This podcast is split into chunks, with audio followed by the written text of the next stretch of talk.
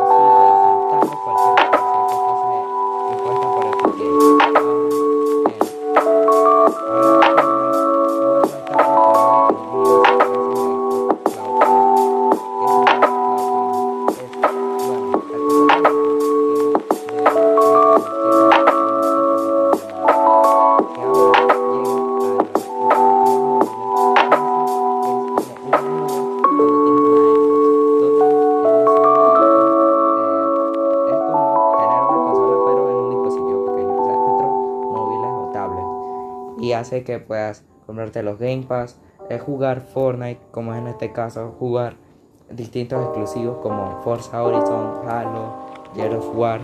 Y bueno, aquí quiso dar a entender esto, ya que pasó algo de que EOS y Epic Games